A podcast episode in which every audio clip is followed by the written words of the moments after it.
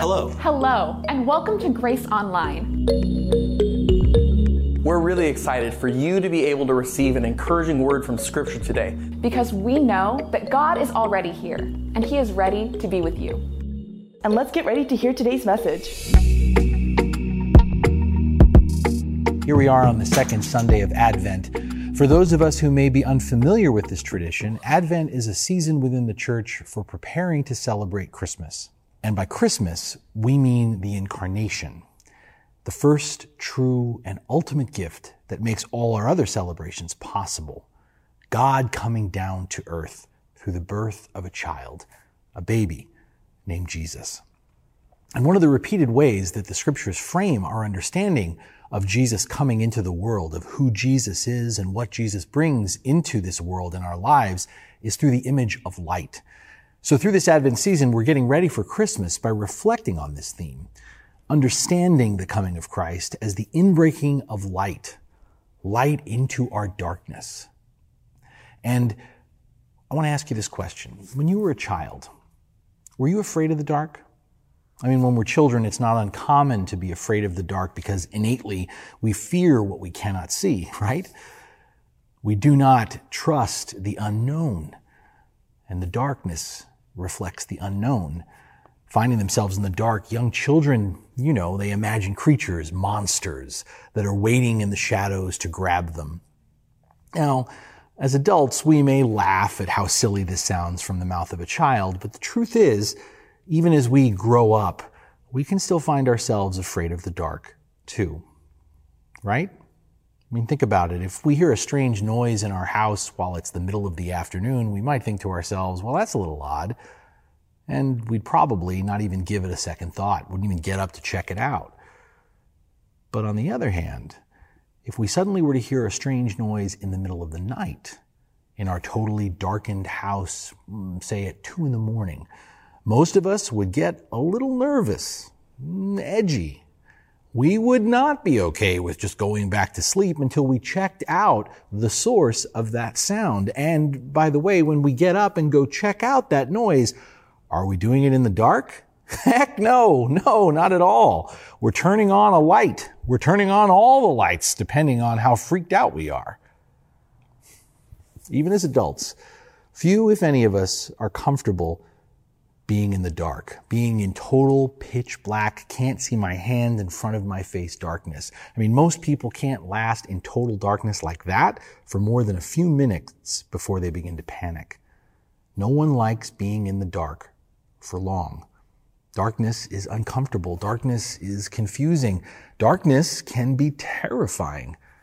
And today, through the words of an Old Testament prophet and one of Jesus' disciples, we're going to confront the darkness in our lives. Together, we will face the darkness that goes far beyond the physical absence of light. Together, we will consider the darkness that eclipses our hearts, our minds, and our relationships with each other. We're going to do this so that we can better appreciate the light that God has given us in Christ. So here's our scripture reading today from Isaiah chapter 9 and the Gospel of John chapter 1. Here they come. The first reading for this second Sunday in Advent is taken from the Old Testament book of Isaiah, chapter 9, verses 2 through 7. The people walking in darkness have seen a great light. On those living in the land of the shadow of death, a light has dawned. You have enlarged the nation and increased their joy. They rejoice before you as people rejoice at the harvest, as men rejoice when dividing the plunder. For as in the day of Midian's defeat, you have shattered the yoke that burdens them, the bar across their shoulders, the rod of their oppressor. Every warrior's boot used in battle and every garment rolled in blood will be destined for burning, will be fuel for the fire. For unto us a child is born, to us a son is given, and the government will be on his shoulders, and he will be called Wonderful Counselor Mighty God, Everlasting Father, Prince of Peace. Of the increase of his government and peace there will be no end. He will reign on David's throne and over his kingdom, establishing and upholding it with justice and righteousness from that time on and forever. The zeal of the Lord Almighty will accomplish this. The second reading is taken from the New Testament book of John, chapter 1, verses 1 through 5. In the beginning was the Word, and the Word was with God, and the Word was God. He was with God in the beginning. Through him all things were made. Without him nothing was made that has been made. In him was life, and that life was the light of men. The light shines in the darkness, but the darkness has not understood it. This is the word of the Lord. Thanks be to God. As Isaiah chapter 8 opens, God talks about people walking in darkness, and not just any darkness, but a land of deep darkness. But who is Isaiah talking about? Who is he referring to, and why is this their situation? I mean, who turned all the lights out? Well, here's a quick refresher. Here's a, quick reminder of what's going on in the book of Isaiah. Isaiah, first of all, was called by God as a prophet to the people of Israel. Specifically, he was called to speak to the northern kingdom of Israel, also known in this book as Ephraim. The northern kingdom of Israel had thrown itself into darkness by turning away from the Lord, by doing what was right in their own eyes, rather than living the way God intended, justly, mercifully, generously, lovingly. As a community, they were worshiping idols, which basically means they were worshiping and glorifying themselves. So, Isaiah was sent by God to warn the people that playing around in the dark leads to plunging into even greater darkness. The first few chapters of Isaiah speak of God's judgment upon his people, of leaving them in the dark if that's where they choose to stay, and in that darkness allowing his people to fall into the hands of the Assyrian Empire. At that time, the Assyrian Empire was the superpower of the ancient world. When we get to Isaiah chapter 9, God is speaking in the aftermath of the northern kingdom of Israel falling under the dominion of Assyria. The Assyrian Empire now occupies all the territory in and around Israel and has imposed heavy taxes on the people.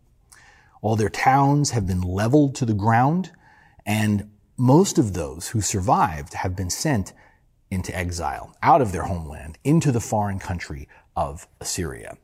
It's into this context, understandably, a very dark time for the people of Israel. Their particular darkness was the darkness of loss, the darkness of scarcity, the darkness of the unknown, of fear and depression.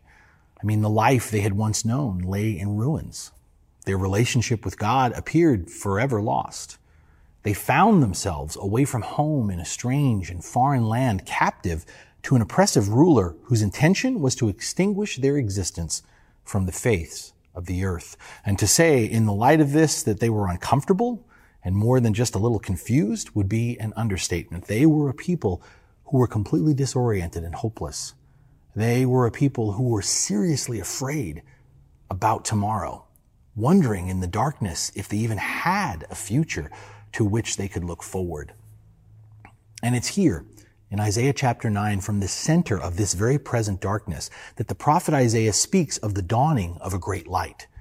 With no illusions about the reality of their despair and how desperate things are for his people, Isaiah points not to God's absence, but to the Lord's presence as the light that will end Israel's darkness. The people are being assured their seemingly endless night will not last forever. That even as their fields are scorched and their crops are dead, God promises the eventual arrival and joy of springtime, of a harvest festival that will not only restore their land, but actually enlarge it and increase their joy.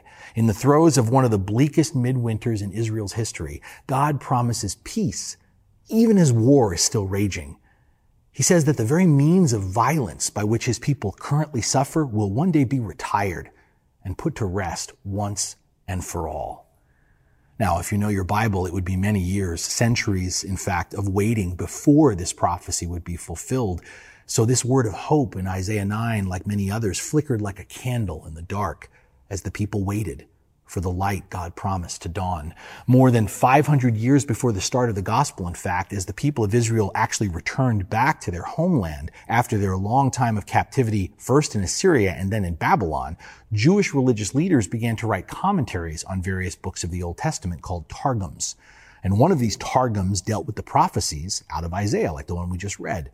And in that Jewish commentary on Isaiah, the prophecy that we looked at today became understood to be part of God's promise to send a Messiah or the Christ. But who exactly would this Messiah be? Well, when we turn to the Gospels, specifically today's passage in the Gospel of John, we see that the writer, one of the disciples, is telling us quite clearly the answer to that question is Jesus. You see, John takes the story of Jesus' birth in Bethlehem, what Matthew and Luke so tell so intimately, and he casts it against the wider canvas of the cosmos of all creation. The beginning of John's gospel with its emphasis on light. Verse 4, that in the life of Jesus is the light of all humankind. And verse 5, that Jesus is the light that shines in the darkness, that the light the darkness has not overcome. And if we even read a little further than we did today in verse 7, that Jesus in coming into the world is the true light that enlightens every person. John wants us to understand the great light God promised through the prophet Isaiah the one later Jewish teachers came to expect as the Messiah, that light comes. That Messiah is fulfilled. The dawning of the light comes with the birth of a baby named Jesus. Now, I could move on right now, but I'd imagine that there's at least one person asking, how does John know that Jesus is the light God promised through Isaiah? How does John know that this Jesus is the long awaited and expected Messiah? It's a great question. And the answer is, if we look more closely at Isaiah's prophecy, we discover God reveals where the promised light would initially be focused and where it would minister. Open up your Bibles to Isaiah chapter 9. Notice in verse 1 how Isaiah specifically talks about the land of Zebulun and Naphtali as being the, in the spotlight for the coming of the Messiah. Do you see it there in verse 1? Okay, now stay with me now. You see, years before this prophecy, shortly after the death of Solomon, Ten of the tribes of Israel rebelled against their king and split off to form the new nation, the northern kingdom of Israel, to whom Isaiah writes. Meanwhile, the remaining two tribes in the south became known as the southern kingdom of Israel, or the land of Judah. Okay. Now, Zebulun and Naphtali were two of those ten tribes in the new northern kingdom of Israel. But here's the thing. As Isaiah mentions in his first verse in chapter 9, they were relatively insignificant tribes. I mean, if you were to stop right now and do a quick Bible survey, you'll notice that these two tribes are rarely mentioned anywhere in the Old Testament. In fact, and when they are mentioned, they're never spoken of as having any important role in, frankly, anything. That is, until God mentions them here in Isaiah chapter 9. And notice again, these are the only tribes in northern Israel that God included in connection with the coming of the light, the Messiah. Now let's realize what the disciple, the gospel writer John, understood, what he had experienced firsthand. Where did Jesus live during his earthly life? Where did Jesus conduct the majority of his ministry?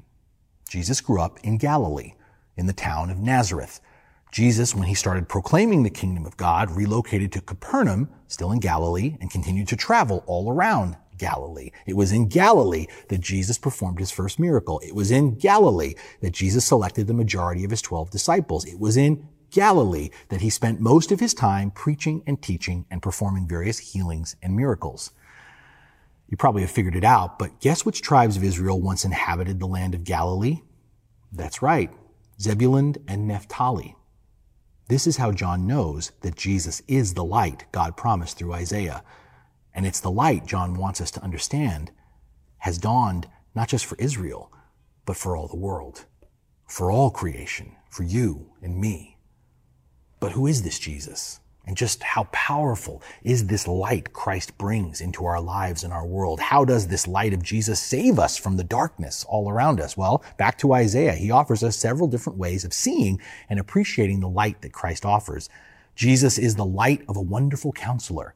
From Jesus, we receive wisdom that goes beyond anything ever known to us before. It's living wisdom that comes to us in the thick of our troubles and despair. It's understanding that comes in the throes of all our worries and our fears and assures us that we no longer have to figure things out by ourselves.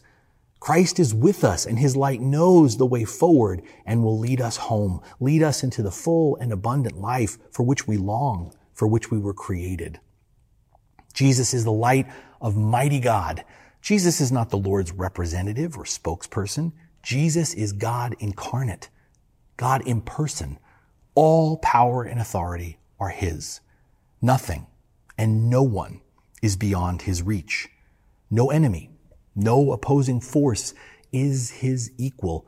From his resurrection from death itself, Jesus proves what John declares that the darkness cannot overcome his light. Jesus is the light of our everlasting Father, eternal and enduring. Not only will this light never go out, but this light of Christ shines on us to remind and assure us that we are eternally and enduringly God's beloved children. Jesus comes to bring us back to the Father, a Father who comforts and provides, a Father who in Christ does not impose himself on us, but a Father who in Christ sacrifices himself for us. Jesus is the light of our Prince of Peace. Jesus is the light of our peace, Isaiah writes. The English word peace here is actually the Hebrew word shalom. You've heard that word before. But to remind you, shalom is about harmony and balance, not the absence of conflict alone. Shalom is about all things being made right again. So the light of Jesus doesn't just reveal what is hidden. The light of Jesus doesn't just reveal what is missing or what is broken. The light of Jesus changes the landscape. Its heat and warmth bring growth like the sun above. Relationships are reconciled by the light of Christ. Sin is forgiven by the light of Christ. Justice is exercised by the light of Christ. Health is restored by the light of Christ. The light of Jesus fosters shalom, wholeness, well-being, prosperity, security in our lives and in this world.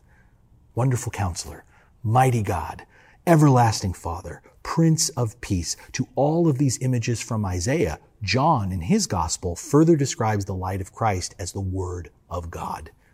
And John here, when he says Jesus is the Word of God, goes well beyond saying that God is speaking to the world through Jesus, though that's certainly part of it, but he's saying much more than that. John is declaring the light of Christ to be the Word made flesh. And you probably have heard that logos is the Greek word translated into English here as word. And in the Bible, logos refers to the creating action of God through his word. The Lord speaks. And whatever it is, creation, revelation, redemption, when the Lord speaks, it happens. It is done. Talk isn't cheap with God. The Word of God brings life. And John's point is because Jesus is the Word of God, meaning God in all God's self-revealing action, the creative power of God. Jesus is then the bearer of the life of God. In declaring Jesus to have always been and to always be, to be the creating word of God, John is underscoring just how powerful the light of Christ is. Jesus as the life of God is the light of truth, the revelation of how things truly are and the illumination for leading all things to fully become all they were created to be. And this light, this light of Jesus will never burn out and never fade away. The light of Jesus will keep on shining bringing life everlasting, leading us forward into eternity. Like the people to whom Isaiah was first speaking, like to those whom John was writing long ago, we can find ourselves walking in darkness. I mean, opposing forces still try to darken our world today. We have war, we have famine, we have partisanship, we have racism, we have sexism, we have ageism, we have persecution, we have injustice, we have economic disparity and hardship, we have natural disasters. And over the much of this past year, we've been living through one of the strangest and darkest times in world history. I mean, everything about this global pandemic continues to be uncertain, contested, frustrating, and just so overwhelming. Everyone has an opinion, but we're not all on the same page, right? And the leaders that we normally look to for offering guidance or a steady hand are struggling to do so. They've struggled for months. Not that at this point we'd believe or accept what they tell us anyway. And many of us are struggling. Many of us are devastated. Many have lost someone. And many are just pretending or demanding that everything go back to normal. And in the midst of all that, the future still remains uncertain. Can we all just admit that we're afraid of the dark right now? Can we all at least confess how much we are anxious and worried about what we can't understand and frustrated about all that we can't control? Maybe your darkness is more personal. Maybe it's closer to home. Maybe in the midst of all that's going on out there, the darkness that you're facing is in here or in here. Maybe you're going through the motions of living, but deep down underneath, you really just feel weighed down. Maybe yours is a darkness that you know is there, but you just can't seem to put your finger on it. It eludes you. Perhaps you're haunted by the shadows of an opportunity missed or a chance not taken.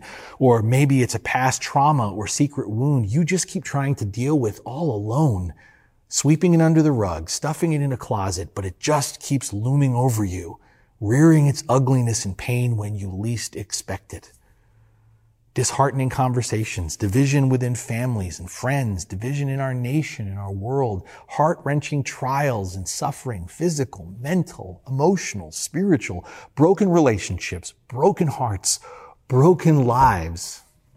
It doesn't take much to see the growing shadows all around. It can be easy these days to just surrender ourselves to the night to our darker selves. It can be tempting to just opt to stay in bed through winter. Sometimes it can feel like the darkness will consume us. But beloved, the word today is that the darkness is not all we have.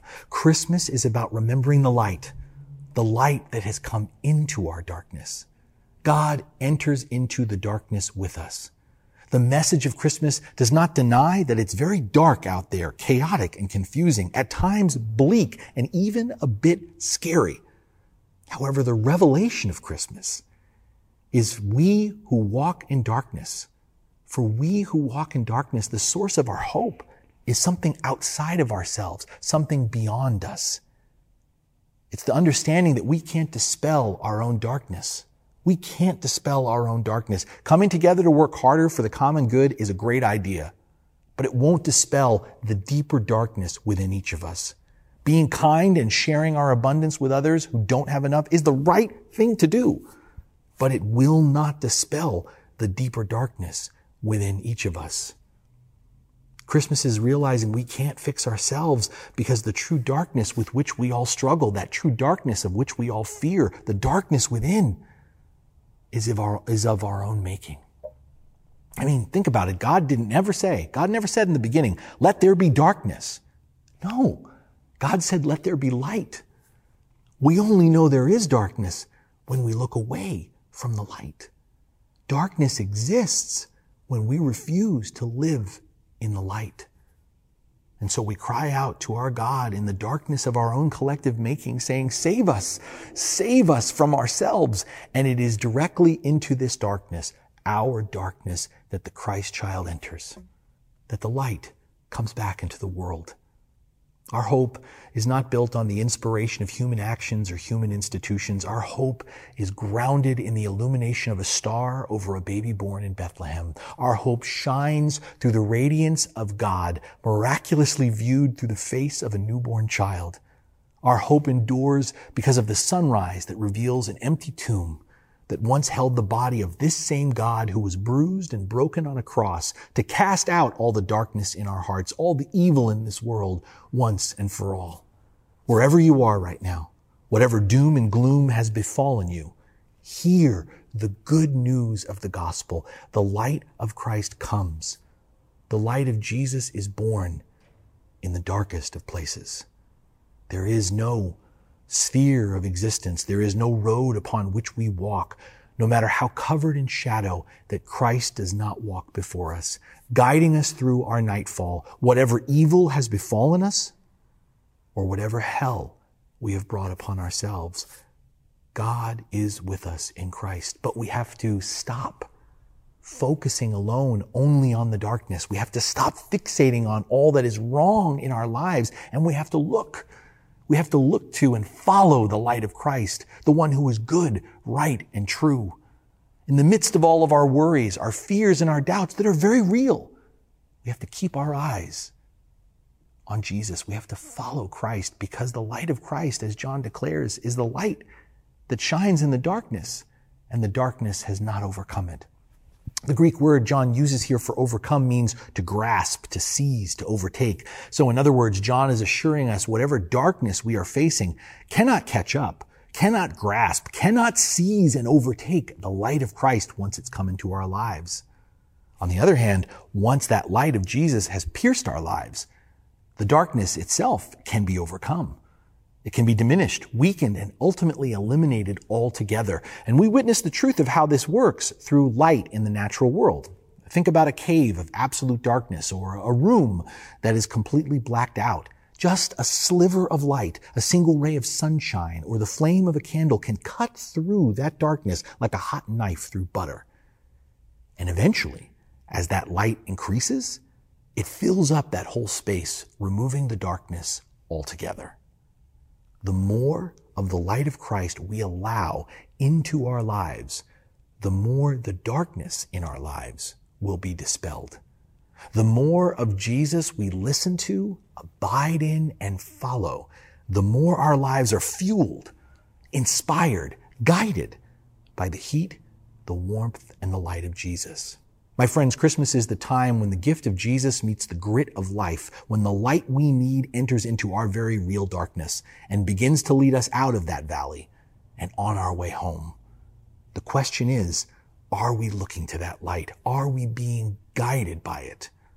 Beloved, as we hang all our other lights this season, as we place our lights in our windows, on our doors, on our yards, or our trees, as we get home each night and walk into a dark house and flip on a switch, let's not forget the light we have been given in Jesus Christ. If we have embraced Jesus, we each carry that light of Christ within us.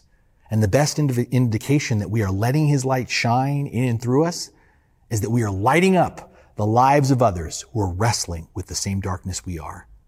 And now, perhaps more than ever, we need to look to the light of Christ. Before the darkness all around us, let us together reflect enough light from Jesus in the form of an act of love, a word of truth, or a simple quiet act of service that we bring some cheer into the darkest corner of the life of another person. May the light of Christ shine brightly among us, casting out all our darkness and guiding us to live as a people of truth and as a people of hope. Come, Lord Jesus, come. Amen.